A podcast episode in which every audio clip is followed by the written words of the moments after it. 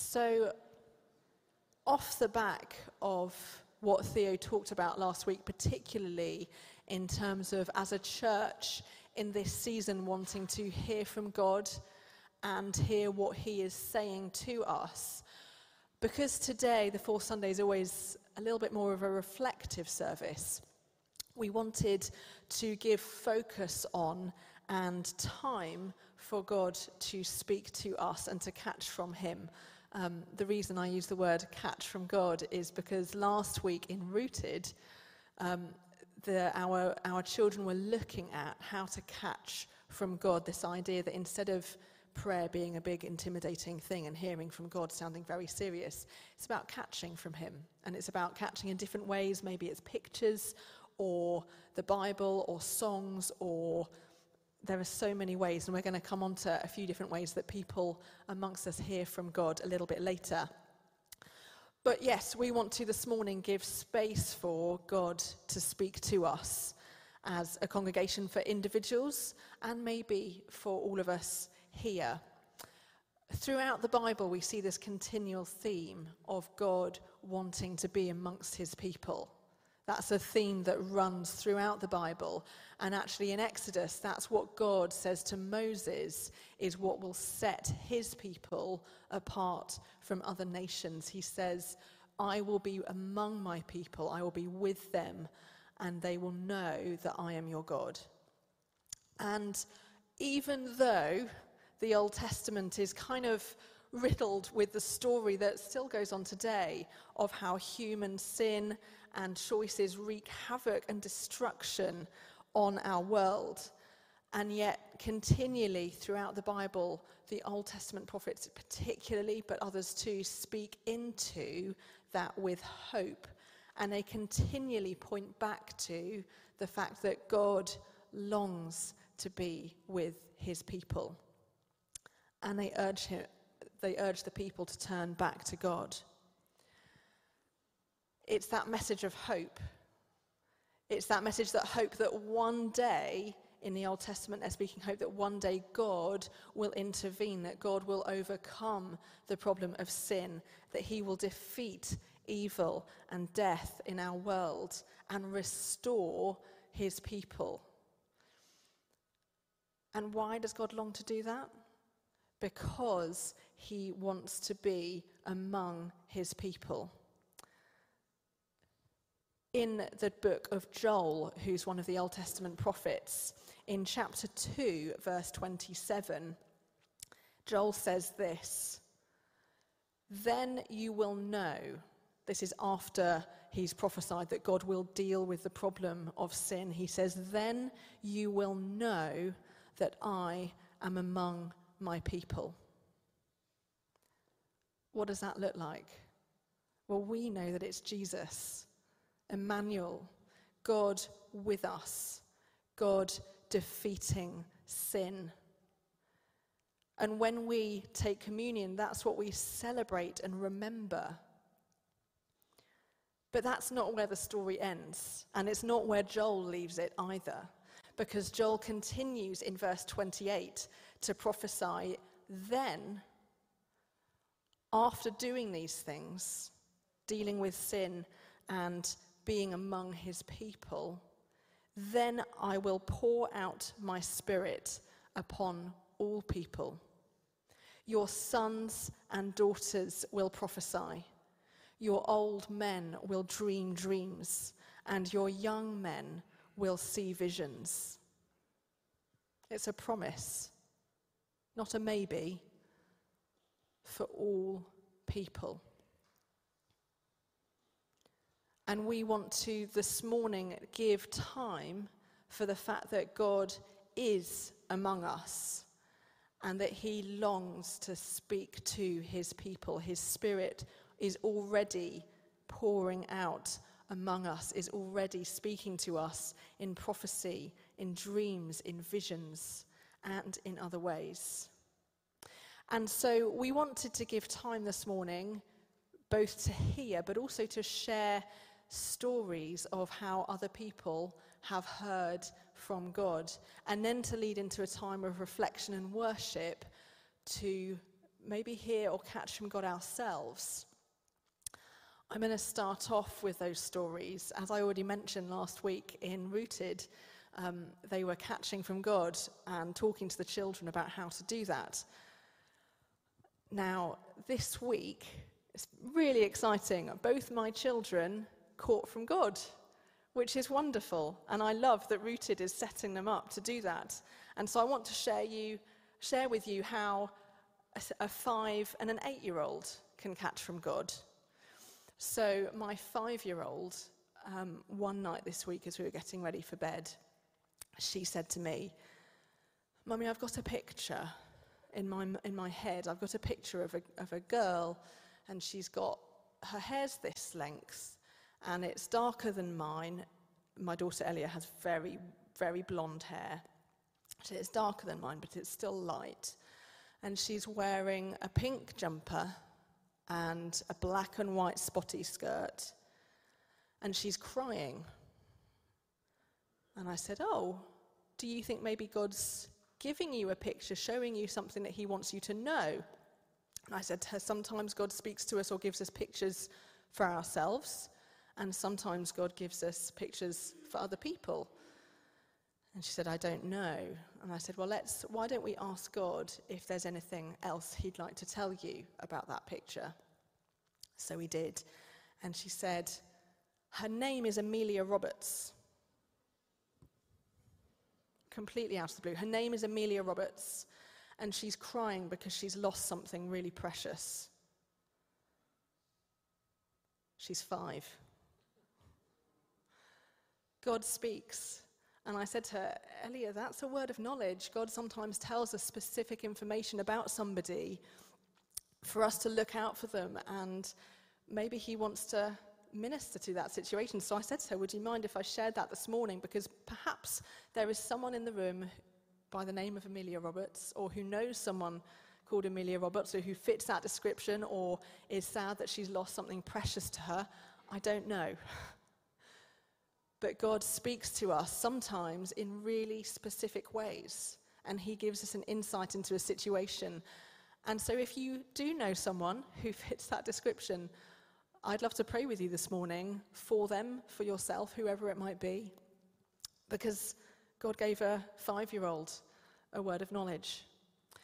And then for my eight year old, he's just hitting that stage where he's aware of the dangers of the world, he's aware of what goes on in the world, or some of the things, and he's been getting really anxious the last few weeks about when Alex, or I, Alex, my husband, when one of us goes out in the evening, he's been getting really worried about will you be okay? Will you be safe? And we've talked to him about lots of different, we've tried lots of different angles on that one, trying to reassure him and all the rest of it. And on Wednesday night, I thought, do you know what? None of what I'm saying is working. So I said to him, shall we, shall we give this to God? Shall we pray about it together and give it to God? And he nodded. I should really say that this is not a normal situation. I'm not a really godly mum that like prays with her children. Every, I do, we do pray, but please don't think that I'm some saintly mother. I'm not. Um, just to make that very clear. Um, it was on my mind because I knew they'd done it in Rooted, so I wanted to encourage it this week, and I will continue to. Um, and I said to, so I said, shall we, shall we give this to God? And I said, maybe as I pray, because he wanted me to pray, I said, maybe as I pray, just, just see if you catch anything from God about it.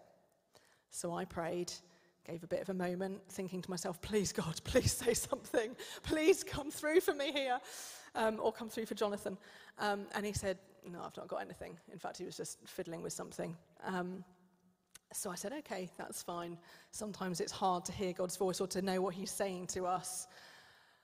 But I said, why don't you, as you lie here and go to sleep, why don't you ask God to show you?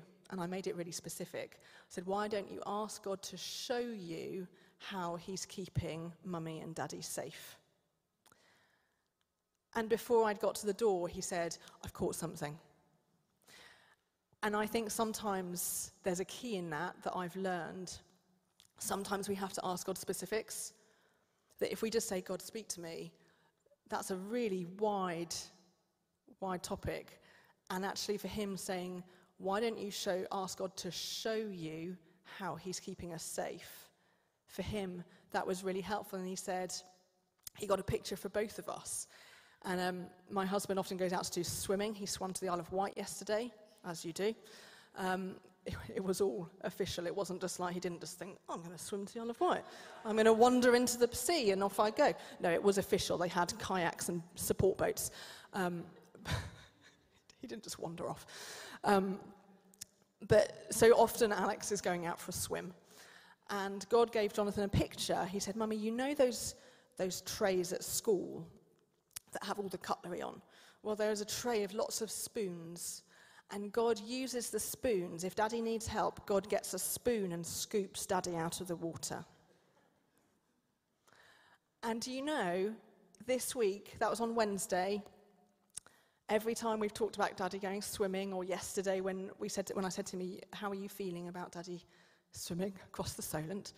Um, he said, it's, I'm worried, but it's okay because God's got his spoon. And, and for Jonathan, that's what he needed. And obviously, there isn't a massive spoon that's going to come down, but God speaks to our hearts, doesn't he? He shows us that he's in control, that, that he is looking after us. Um, the picture he got from me was slightly less flattering. It was that God wraps me in greasy butter and then rolls me in porridge so that I bounce off anything bad. Thanks for that, God. but you know, God meets us where we're at.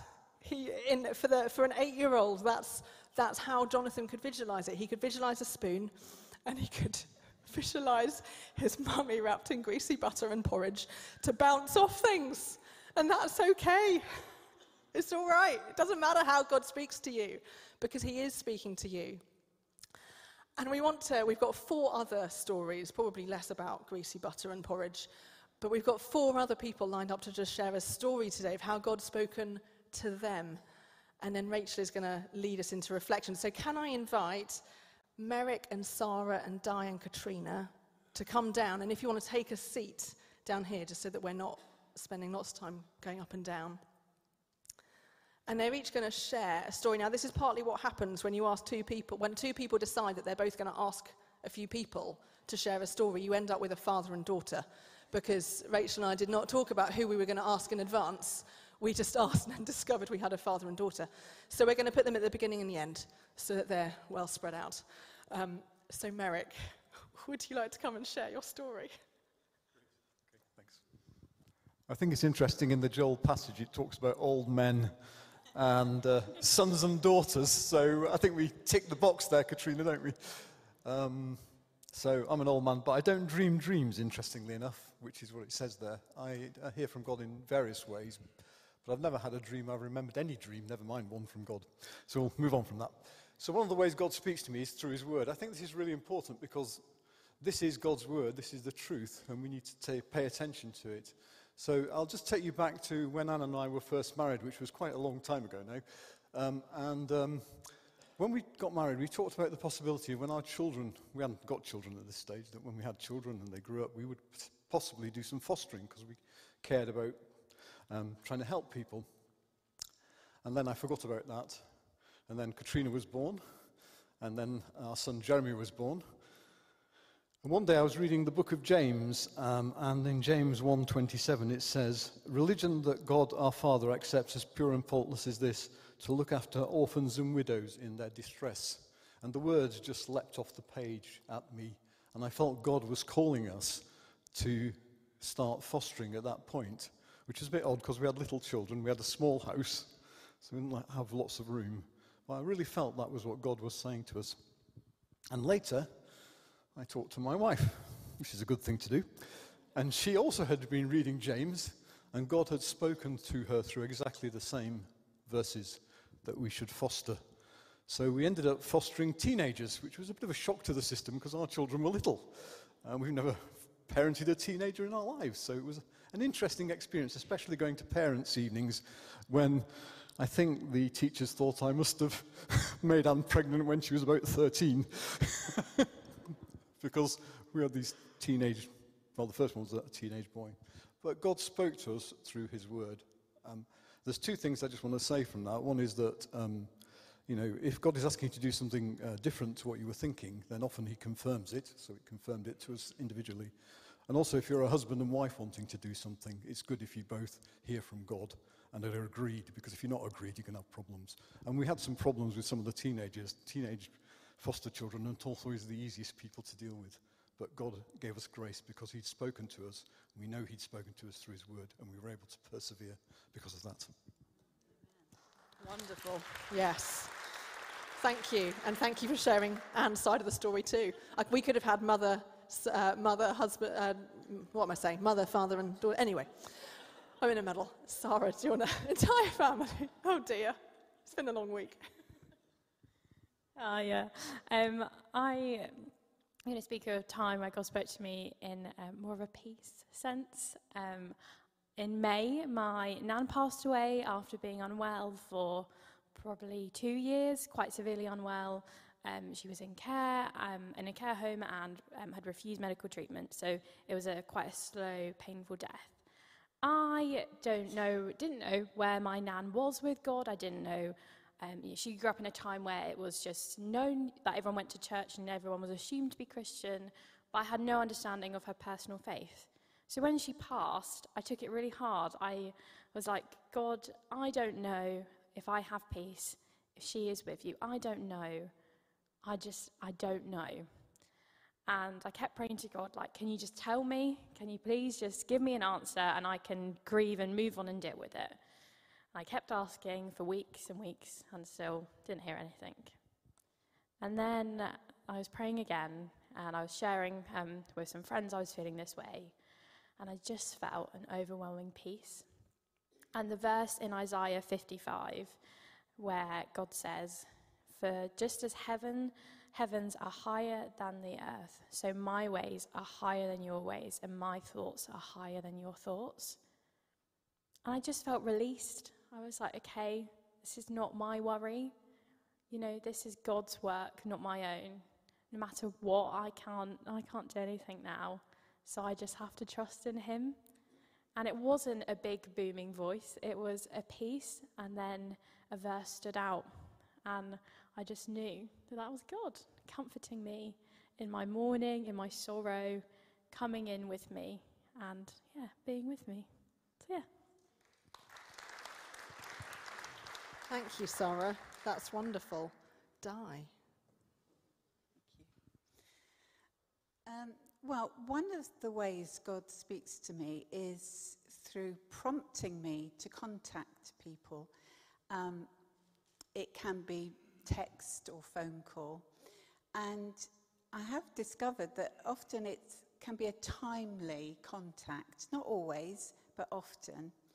And uh, one of the standout ones for me was that one morning I felt really prompted and urged to go and visit a lady. Now, I didn't know this lady very well, but the circumstances in which I did know her were not happy for me or for my extended family.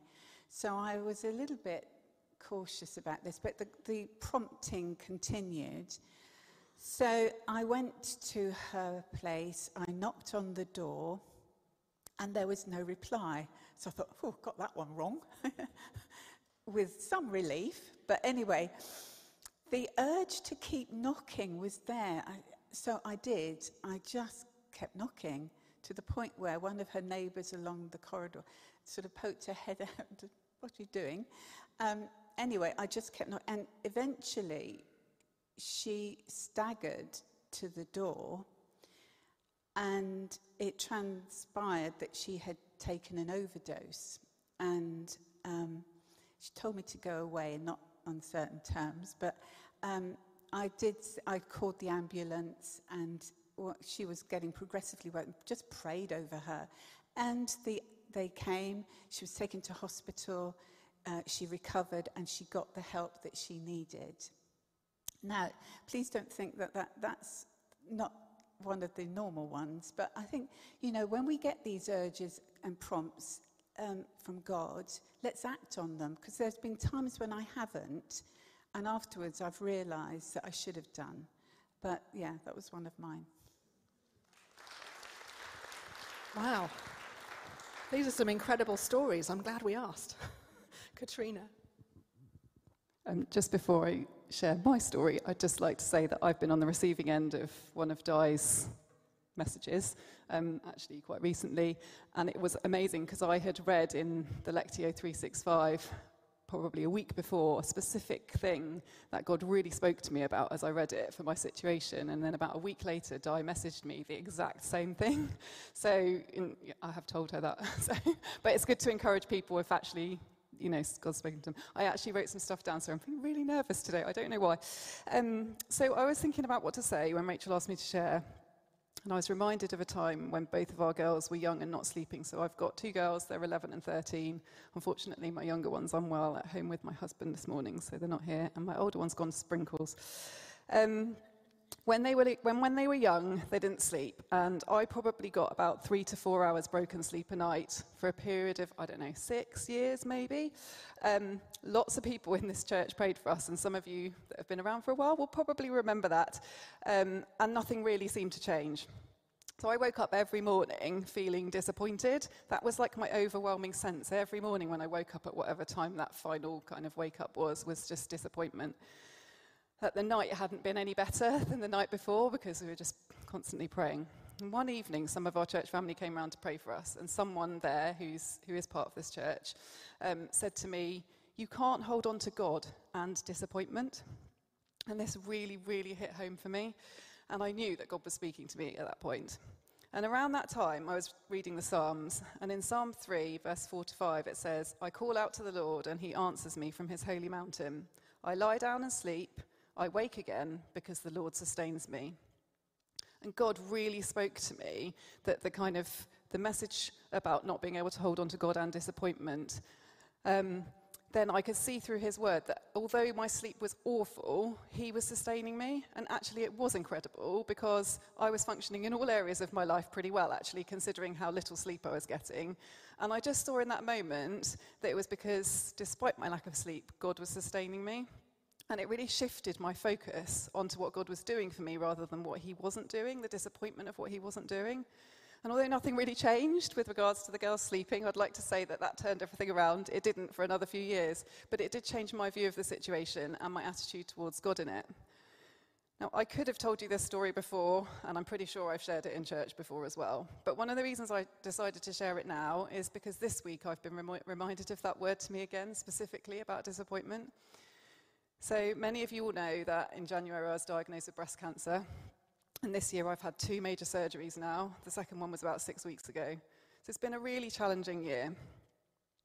Um, and my recent surgery included removal of my ovaries, which has put me into an immediate menopause. And they were removed to reduce the chance of the cancer coming back. Now, menopause has received a lot of media attention re- recently, and rightly so. But unfortunately, because of the cancer being responsive to estrogen, I can't take HRT. So the last few weeks, I've been having quite a lot of hot flushes, particularly at night, which is really disturbing my sleep. On Tuesday, I had an appointment with a psychologist who's been supporting me through the last year, which has been amazing. And she asked me what I was feeling when I was awake in the night having a hot flush, and it took me a little bit of time to think about it. And I said, disappointment. I feel disappointment because I've woken up, and I feel disappointed that I've woken up again every time. Then later, I was chatting to Jonathan, my husband, about my psychology appointment, and I told him what I'd said. And he reminded me of what had been said years ago when the girls weren't sleeping. You can't hold on to God and disappointment. So that's been my challenge for this week to let go of the disappointment and choose to hold on to God. Sometimes our situation doesn't change, but our attitude towards it and towards God can change. And then maybe we can see what He is doing rather than what He's not doing. So that's my story how God spoke to me through a friend, through his word, and through my husband. Thank you. Thanks so much, Katrina. And thanks so much, guys, for sharing. You can feel free to go back to your, your own chairs. I am so encouraged hearing how God speaks to all of us and in such different ways as well. Um, when I was an intern at my previous church, I was at a training course and I, um, I was sat there listening to this woman talk to us, and she'd been um, recently widowed and, widowed, and she was talking about her journey through that. And all the time she was speaking, I just had this niggling thought in my mind of this woman needs to write a book. And um, it didn't go away the whole time that she was speaking. So at the end, I went up to her and said, This might be totally just me and not God at all, but have you ever thought about writing a book? And she immediately started crying, and I was like, Oh no, what have I done? but she said that she had planned to write a book, and then she'd been scared out of it because she hadn't passed her GCSE English, and she didn't think that she it was something that she was capable of, but something that she felt like God was telling her to. And so she, I don't know, I haven't, I didn't know if she actually wrote one after that, but just that reminder that God can speak not just through one person, but through multiple, that other people have been speaking to her about that as well. Um, yeah, and that I could be a part of what God was doing. It was really cool. Yeah, I loved hearing how God speaks to us for ourselves and for others. And as Catherine said at the start, we can be confident that God wants to speak to us. We have examples here, we have examples in our own lives, we have examples in the Bible, in the Old Testament through the prophets, and in the New Testament, um, how we know that, like as Catherine said, um, it doesn't, God doesn't have to speak to us just through the prophets anymore because Jesus died for us. He came down, God with us, and He died for us so we could be with God